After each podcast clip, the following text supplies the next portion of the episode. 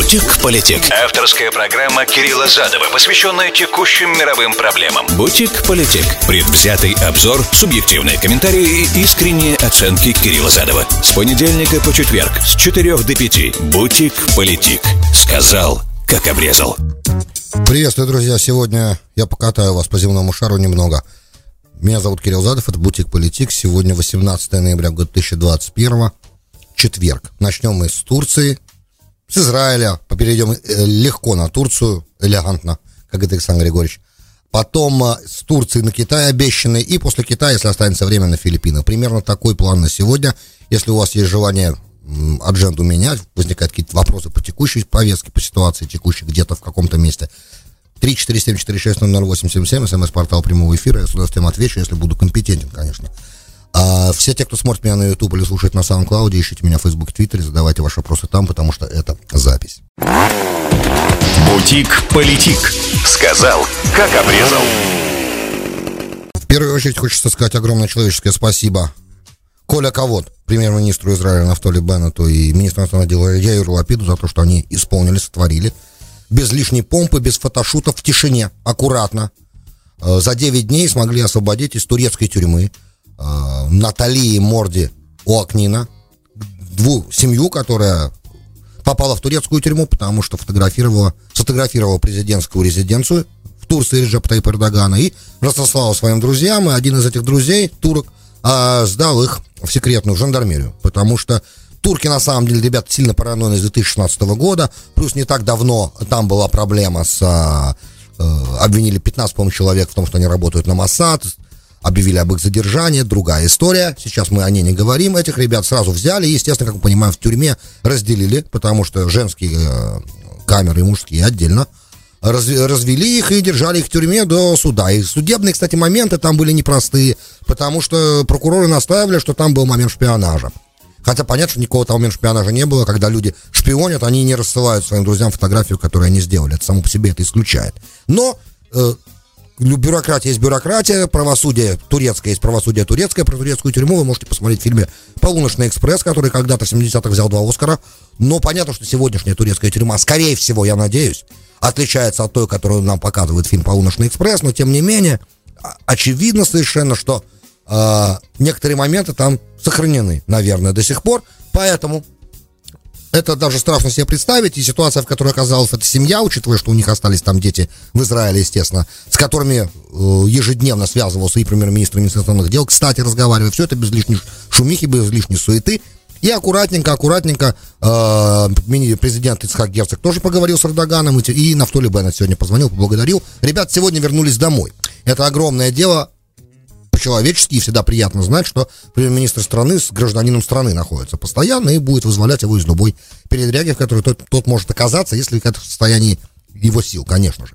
Слава богу, что в этот раз это удалось. И Эрдогану спасибо за то, что он смог а, Потому как если бы это было чересчур политизировано, это была бы огромная проблема, учитывая, что ни, ни Беннет, ни Герцог до этого с Эрдоганом долго не разговаривал. Вообще, Эрдоган не разговаривал пять лет последних ни с, ни, ни с одним из израильских э, представителей израильского руководства. Ну, ну и Натаньягу был последним премьер-министром до этого. Кстати, с Натаньягу отношения Эрдогана никогда не были теплыми и хорошими, как мы понимаем, и тому было много причин, которые сейчас вспоминать не имеет смысла. В общем и целом, э, сам, да и сама по себе ситуация, при которой явно и туристы оказываются в тюрьме, она для сегодняшнего имиджа Турции не очень хороша, это тоже надо понимать. И учитывая, что для турецкой экономики сегодня туризм является ключевым моментом зарабатывания, то, что называется по-английски count surplus, в той экономической ситуации, в которой сегодня Турция оказалась, это было бы на самом деле не, неправильно а, Израилю тут навстречу не идти. В самой Турции ситуация очень непростая.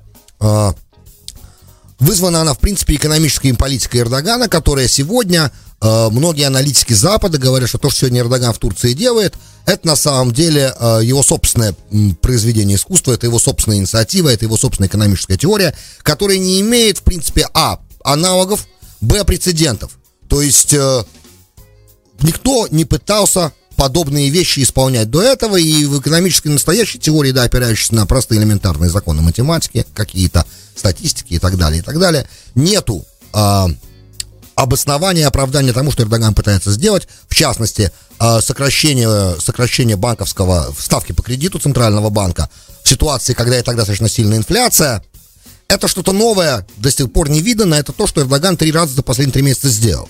И вот сегодняшнее сокращение подобной ставки, уменьшение ее, э, вызвало падение еще лиры дополнительное, что в итоге приводит к совсем неприятной ситуации, о чем, кстати, рейтинги Эрдогана говорят. Сегодняшний рейтинг Эрдогана и правящей партии АКП 39%, что серьезный, угрожает достаточно сильный звонок, который э, для Эрдогана на самом деле, несмотря на некоторые факторы, о которых сейчас скажу ниже, для Эрдогана является очень тревожным. Потому что это правда, что по Конституции президент не может избираться больше двух сроков, и этот срок получается для Эрдогана последний. Но есть те, кто говорят, конституционные юристы его, да, которые у него там есть в команде, которые говорят, что если он сейчас устроит неочередные выборы президентские, то на них он может пойти. И еще есть какие-то другие механизмы, которые могут позволить Эрдогану обойти этот запрет конституционный.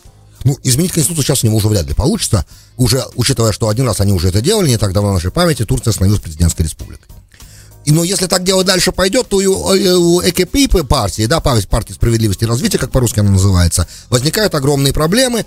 И учитывая, что оппозиция Штурца все равно остается демократией, несмотря на давление на средства массовой информации и так далее, и так далее, на определенную, естественно, э, и на когда-то большую популярность Эрдогана э, не в городской черте, да, среди, э, как бы это правильно сказать, э, rural, да, среди сельского населения.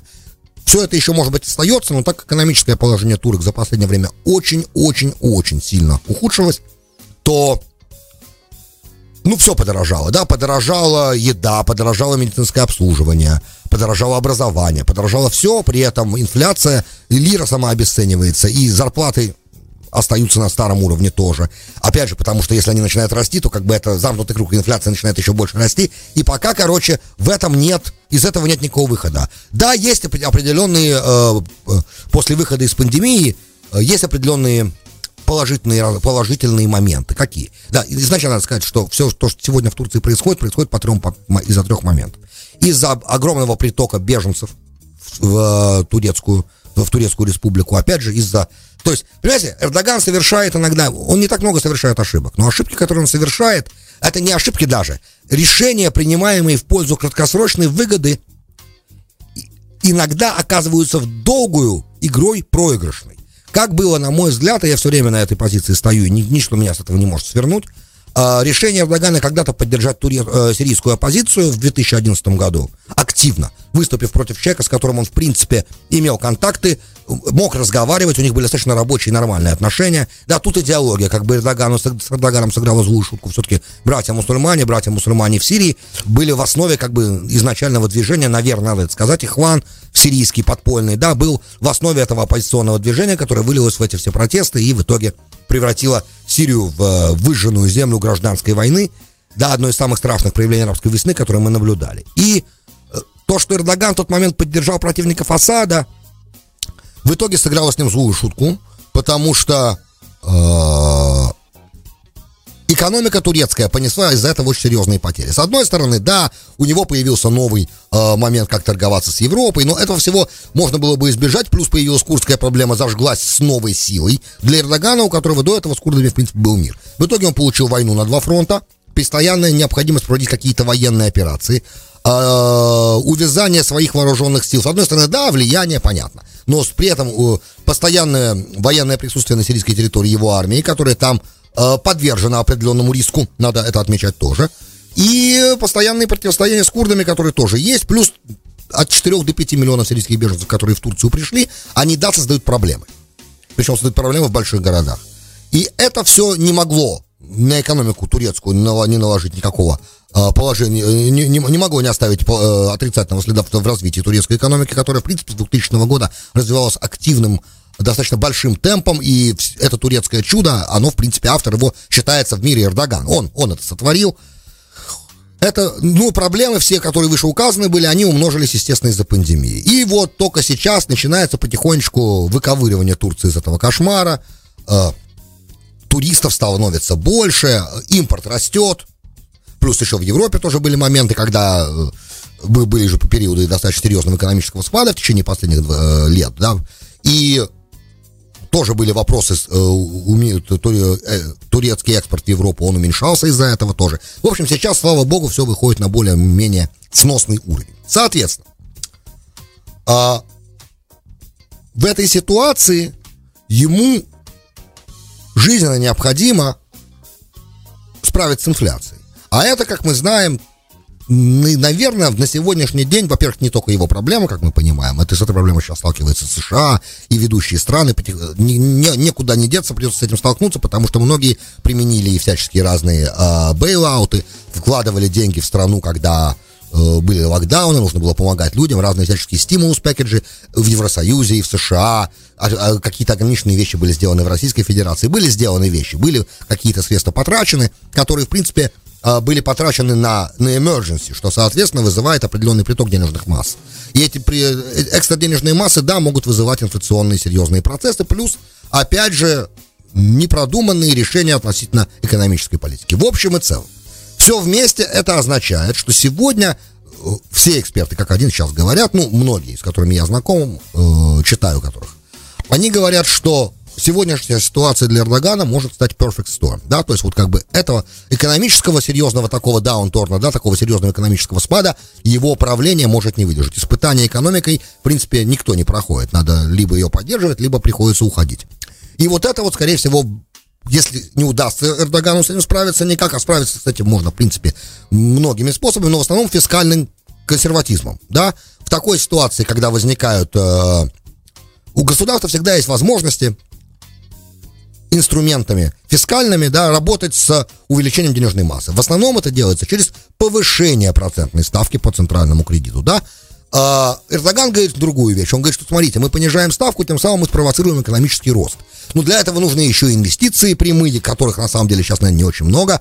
И требуются, значит, инвесторы, которые придут и дадут эти деньги, вложат эти деньги. Это все вопросы если, если, если, если. Если удастся навести мосты, правда, с Эмиратами, по-настоящему и добиться того, что они начнут в Турцию вкладывать деньги. Тогда да, возможно. Но это долгая история, а люди злые уже сегодня, потому что продукты питания приобретаются ежедневно, вы понимаете? И есть некоторые вещи, все это прекрасно понимают. Опять же, царь порабощается полем лучше, чем великий царь Соломон, этого нельзя сказать. Это то, что касается турецкой ситуации сегодня. За этой ситуацией надо наблюдать. Теперь и обещанный Китай, о котором я должен был рассказать вам вчера, но не получилось этого момента вчера по другим причинам. Важно, значит, сегодня это все-таки сказать. Пришли детали того, о чем договорился президент Байден с а, Цзиньпинем. На самом деле, ребят договорились о том, что они начнут разговоры, процесс, да, переговоров о ядерном, об ограничении ядерных вооружений. Что, в принципе, когда, помните, хотел сделать Трамп тоже, но у Трампа это не прошло, потому что там были другие еще моменты. И изначально Китай, в принципе, говорил, что, ребят, у меня Трамп хотел и трехстороннюю схему развивать. Развивать трехстороннюю схему в том плане, что США, Россия и Китай, потому как э, соглашение, например, по ракетам средней дальности, например, да, оно, в принципе, неплохо было бы, что включало Китай. Тут я, кстати, с Трампом согласен, но Китай категорически не шел ни на какие трехсторонние контакты. То есть в таком формате а, трехсторонних встреч, такой типа новой Ялты, да, Китай не хотел работать. Да, один на один, пожалуйста, в трехстороннем формате не очень. И э, тогда многие вещи говорились, почему Китай этого не хочет делать. И я говорил вам, что на самом деле у Китая ракеты в основном средней дальности. Главный Китай стратегический соперник там в регионе это Индия, ну, по-простому говоря, да, у которой тоже ракеты средней дальности. И что, в принципе, и Китай не может себе позволить подписывать никакой договор об ограничении ракет средней дальности, потому что это лишает его э, возможности сдерживания настоящей. Что на самом деле, с одной стороны, правильно, с другой стороны, мы видели последние тесты китайских гиперзвуковой ракеты, мы видели разрабатываемые Китаем э, межконтинентальные ракеты, которые, да, вроде бы уже есть и вроде бы уже работают. Поэтому встал вопрос о том, что надо бы как бы что-то договариваться уже, пора. Уже Китай вышел на ту цифру, ядерных зарядов, сейчас, по-моему, 600 у него ядерных зарядов, в течение пару лет у него будет их 700, и говорят, что в течение следующих пяти лет Китайская Народная Республика, которая сейчас немало тратит на оборону, но цифры затрудняюсь вам назвать, ну, думаю, что миллиардов 100 в год, наверное, не меньше. Могу ошибаться, но, по-моему, порядок цифры примерно такой. А, что она выйдет через 5 лет на цифру в тысячу боеголовок. Это достаточно, как мы понимаем, для всего. То есть мы понимаем, что наличие 6-7 боеголовок уже исключает возможность ядерного удара по такой стране. Вот вам Северная Корея в подтверждение. Но я сейчас говорю о непосредственно Китай. С, Китай, с Китаем, как бы понятно, здесь любая война, в принципе, с Китаем, она любого участника, она чревата серьезными последствиями. Поэтому, опять же, туда же, в ту же копилку разговоров о том, должны ли США защищать Тайвань в случае китайской прямой агрессии. И что США должны преследовать политику ambiguity, да, то, что, кстати, о чем они договорились, то есть они опять, Байден подтвердил One China Policy, что означает, что, в принципе, если глубоко влезать в этот One China Policy, это означает, что мы не планируем на самом деле военные силы Тайвань защищать. Помогать из-под полы аккуратненько там к Тайваню, как мы всегда делали, мы можем – но непосредственно своей военной силой врубаться за Тайвань в драку вряд ли мы должны, потому что, ну, исходя из простого реализма, мы не должны этого делать, потому что почему мы из-за Тайваня должны рисковать э, уничтожением себя. И сегодня, когда мы говорим о стране, у которой 500, тут почему мы должны, грубо говоря, э, простым, полететь, давайте простым языком скажем это. Почему из-за, вопрос такой, почему из-за Тайваня мы должны подвергать себя экзистенциальному риску. А война с Китаем это экзистенциальный риск. Давайте скажем, это правда, это правда, ее нужно как бы понимать уже. Уже, на мой взгляд, Китай дошел до того момента, что его военные возможности, да, capabilities. Мы в реализме, у нас тут возможности играют роль. Э, и, и, да, возможности. Соответственно, что?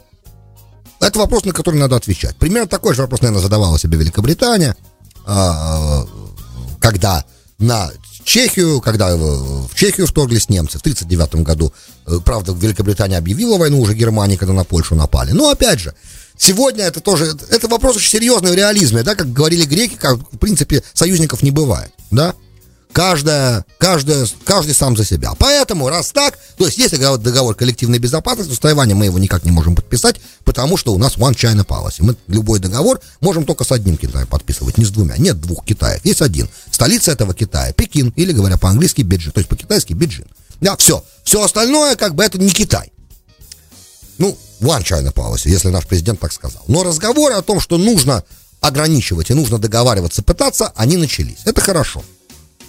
Э, теперь, пока непонятно из той, той беседы виртуальной в понедельничной, которую Байден и Си Цзиньпинь провели, каким образом и в каком формате эти переговоры будут идти между э, американской и китайской сторонами. Скорее всего, есть те, кто говорят, что, скорее всего, эти переговоры будут второго трака дипломатии. Я вам рассказываю про второй трак дипломатии. То есть люди, которые не на госслужбе. Э, ну, это могут быть парламентарии, но не люди, которые напрямую такой госслужбе, который отвечает за внешнеполитический курс. То есть это не первые лица государства, не министр иностранных дел, не их заместители. Это обычно влиятельные журналисты, э, известные политические фигуры, которые не занимают настоящих сегодня активных постов. Но люди влиятельные. Такие люди обычно собираются в третьем месте на закрытый воркшоп, куда не пускают журналистов. В формате э, такой воркшоп описывает э, Херберт Хелман, великий, э, великий ученый. Великий, он жив, по до сих пор и до сих пор преподает в Гарварде. Книгу его я читал и пользовался ей для э, предмета, который назывался Peace Building. Да? То есть как делается, как бы, как достигается мир. Это серьезный предмет, и это наука. Как это делать? Да, conflict resolution, говоря простым языком, тоже есть такой и такой предмет есть. Это каким образом разрешаются конфликты? Это то, где политическая наука граничит с э, social science, социальной наукой, с психологией. Да, и там есть некоторые моменты, которые были сказаны нам, и я попытаюсь вам их воспроизвести. Да, для того, чтобы такой воркшоп был удачным, нужно, чтобы он был изолирован от внимания прессы. То есть внимание, чтобы было, но информация не утекала. Чтобы люди, да, были влиятельные. Он должен быть 3-4 дня. Нужно собраться в, в отдельном месте. Для этого идеально подходит Швейцария. Да, в таком месте, где-то в горах, аккуратненько, в тихом месте. Собраться и начать разговаривать. Первый день знакомства, второй день брейншторм, да, когда стороны начинают штурмовать issues, которые есть.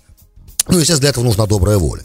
И тогда в этой ситуации можно теоретически договориться. Э, договориться, найти какие-то варианты, как проблему решать. Потом эти стороны респективно возвращаются к тем, кто их посылал, то есть к первым лицам государства, и объясняют им, ребята, вот такая такая точка зрения китайской стороны, вот такая такая точка зрения американской стороны, вот варианты решения проблемы, и дальше в случае удачного хода, может быть, либо второй воркшоп, либо сразу э, этот процесс переходит на первый трек. Да? Первый трек дипломатии, административных дел, президента и так далее, и так далее примерно так, да, говорят, что, скорее всего, переговоры о ядерном, потому что это слишком, это начало, это новая тема для американо-китайских отношений, ядерное сдерживание. И для этого нужно тогда, значит, начать со второго трака. Возможно, э, опять же, Байден и Си Цзиньпинь имеют неплохой контакт, на персональном уровне могут разговаривать, мы это увидели, все-таки их разговор шел три часа, и даже то, что они друг другу высказывали взаимные претензии, это было в нормальном ключе. Стороны должны обсуждать проблемы, которые между ними есть. Будем надеяться, что все получится. Желаю успеха. Но при этом есть одно развитие, о котором я должен вам сказать. Развитие это, есть такая панель, она bipartisan панель э, в Конгрессе, который состоит из экспертов, э, которые занимаются, э, экспертов финансового рынка, экспертов военных, они причем байпартизан, да, то есть туда назначаются и республиканцы, и демократы с разных сторон, из разных think tank, люди, профессионалы, политологи, разные люди. И они должны были дать рекомендации администрации, что делать, в принципе, в, в отношении Китая на будущее, как вообще себя надо вести. И те рекомендации, которые они дали, которые были обнародованы не полностью, но, но как бы слухи о которых просочились прессу, э, эти рекомендации, которые они дали Белому дому, они на самом деле, как бы это правильно, мягко выразиться, они не э, фасили... это слово facilitate, да, я не знаю, как его на русский перевести, они не способствуют, да, давайте так скажем, они не способствуют э, улучшенному климату американо-китайских отношений, потому что рекомендуется нам сделать все от нас зависящее, от нас, от Америки, я имею в виду сейчас, да, все от нас зависящее надо сделать для того, чтобы disentangle, чтобы отвязать американскую экономику от китайской и, не, и прекратить бесконтрольно инвестировать в Китай. Сделать специальную комиссию, опять же, bipartisan under Congress, которая должна э, под сенатским или палатой представителем ревью постоянно каждый крупный инвестиционный проект назвать там какую-то сумму, допустим, начиная от 100 миллионов долларов проект, например, да, или 50 миллионов долларов, неважно, какую, я сейчас от фонаря называю цифры. И вот, начиная с этой цифры инвестиций, частный ли это бизнес, инвестиция ли это государственная, неважно, проводить это для утверждения и экзаменовать каждый раз в таком проекте правда ли и нужно ли это для Америки, и не противоречит ли это нашим интересам безопасности. С одной стороны, опять же, да, должен сказать, это, это правильные выводы. Абсолютно. С точки зрения реализма, опять же, да, мы обязаны руководствоваться во внешнем. С одной стороны, это да, так, потому что мы вкладываем, допустим, какой-то китайский стартап, а потом оказывается, что продукция, которую он производит, может быть двойного назначения. И для нас как для США, как для страны, для гегемона, это в итоге может оказаться угрозой. На наши деньги мы покупаем а, возможности улучшенные нашего соперника. Давайте скажем так. А мы сегодня, наша официальная доктрина, Китай наш конкурент мало, соперник, да, угроза иногда, часто, и соперник, особенно в некоторых местах, где мы видим, где он, да, нам угрожает. Хотя на самом деле, может быть, он угрожает нашему прочтению сегодняшнему нашей американской гегемонии. Это большие достаточно вопросы, которые на самом деле не так-то просто. Как отвечать на эти вопросы, зависит от точки нарратива и понимания того, куда отношения США и Китая должны в итоге прийти. Но это знак того, что, в принципе, если администрация этот путь выберет, то нас впереди, на мой взгляд, ожидают не очень простые с экономической точки зрения времена. Это помимо той инфляции и той нехватки всяческих разных э, товаров, которые мы сегодня ощущаем. Товаров, в смысле, комплектующих, простите. Я имею в виду чипы и так далее, и так далее. Вы все это на себе чувствуете в последние месяцы, я уверен. Бутик-политик. Сказал, как обрезал. Добро пожаловать в Бутик-политик. Часть вторая. С вами Кирилл Задов. Сегодня 18 ноября 2021, четверг. Хотел вам про Филиппины немного рассказать. Там интересное развитие произошло. Объединились две династии истеблишмента, на самом деле. Главные политические силы, которые могли бы столкнуться на, во время президентских выборов, которые там скоро пройдут, могли бы столкнуться, а, но решили в итоге свои силы объединить. Я сейчас говорю о сыне бывшего диктатором э, господина Маркоса, да, сыне Фердинанде Маркосе Джуниор, да, младшем, который э, объединился, он президентский кандидат, а с ним э, пошла в союз Сара Дутерте Каприо, Карпио, которая дочка э, Родриго Дутерте, нынешнего президента. Изначально ее как бы папа готовил к тому, что она будет, что она будет э, его преемником.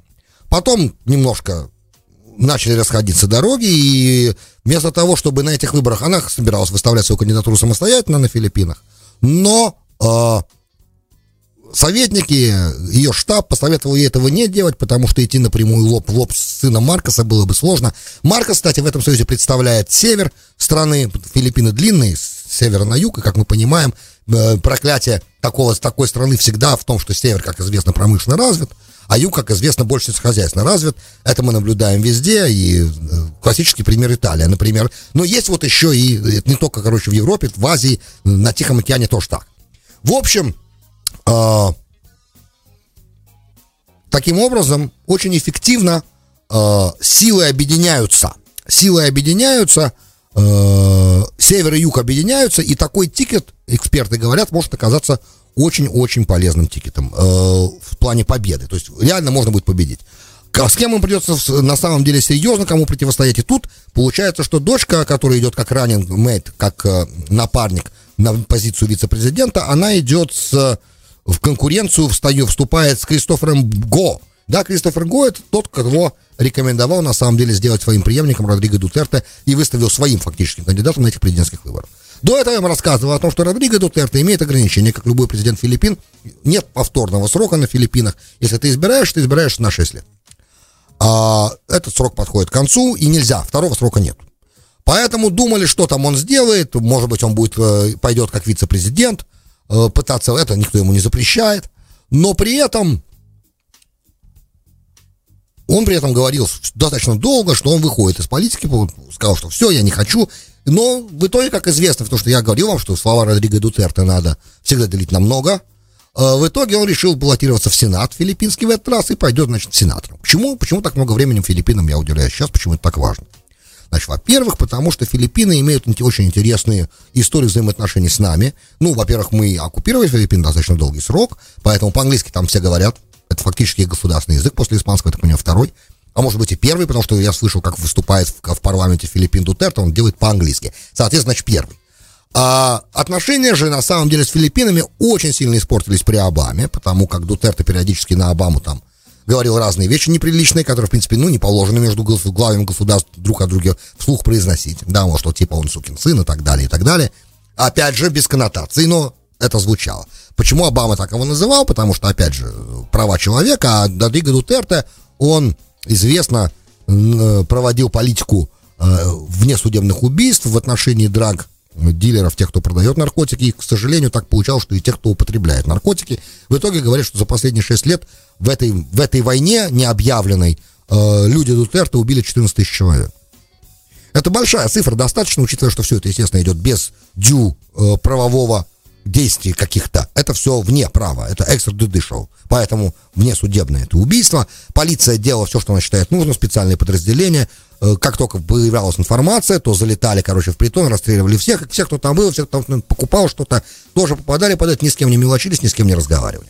Это первый момент. Значит, из-за того, что э, Обама наезжал достаточно, говоря простым языком, на Дутерта на международной арене долго, э, Филиппины начали потихонечку брать курс на Китай аккуратно. Там у них был судебный спор относительно территориальных вод, который в итоге в пользу Филиппин, я так понимаю, был решен, но Китай этого решения не признал, и Филиппины не стали настаивать на пересмотре ни на чем.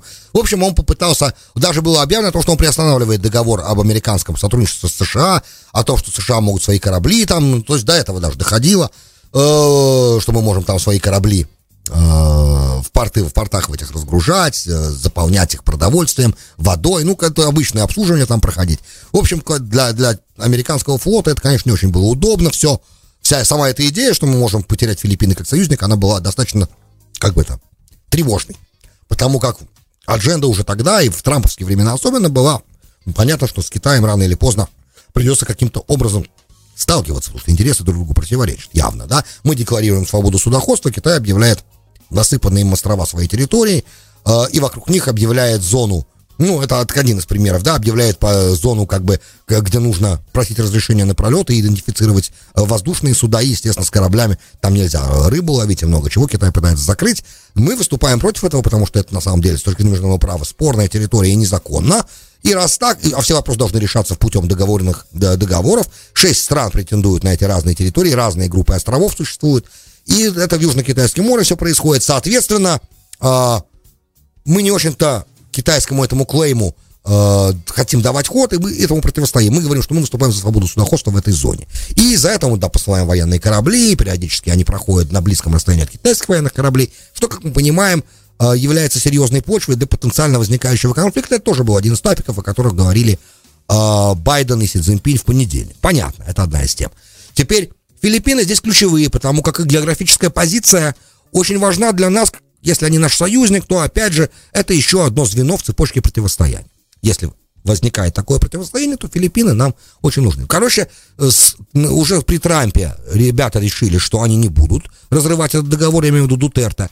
Но все равно остаются определенные моменты. Все ожидают, что, вот, понимаете, байденская администрация, она в плане защиты прав человека декларируема не очень-то отличается от предыдущих э, демократических администраций. То есть, опять же, вопрос прав человека может быть поставлен во главу угла, а все ожидают, что если побеждает Маркос Дутерте в паре, да, дочь Дутерте, э, то есть сын Маркоса и дочь Дутерте вместе, объединение двух очень важных, влиятельных семей филиппинского истеблишмента, то их политика де-факто будет точно такой же, как политика Дутерте, то есть будут продолжаться все эти внесудебные убийства, очень многие вещи, которые делал Дутерте, будут делаться и дальше, может быть, будет меньше экстравагантности, но тем не менее. И это может, естественно, спровоцировать определенные заявления с американской стороны, которые, да, могут навредить потенциально развивающимся отношениям, опять, вновь, да, такой ренессанс союзнических отношений, который сейчас можно, наверное, наблюдать. В общем, от этого очень много зависит для нас там в регионе. И плюс Филиппины традиционно, традиционно являются местом вожделенного туризма, разного вида туризма причем. И э, само по себе это место очень важное с точки зрения, во-первых, населения. Мы знаем, что Э, благополучие и спокойствие на Филиппинах означают также достаточно, ну, как цепная реакция, значит, в тех странах, откуда туда, от, а, откуда из Филиппин приезжают э, люди на работу, да, тоже это все будет спокойно происходить, не будет никаких кризисов, хотя там есть свои проблемы между христианами и мусульманами, проблемы с терроризмом, есть, есть Минданао проблемы, но, по крайней мере, мы должны быть в курсе того, что там происходит, потому что это, в принципе, а, наш союзник, и б, мы бы хотели, чтобы союзник оставался с нами.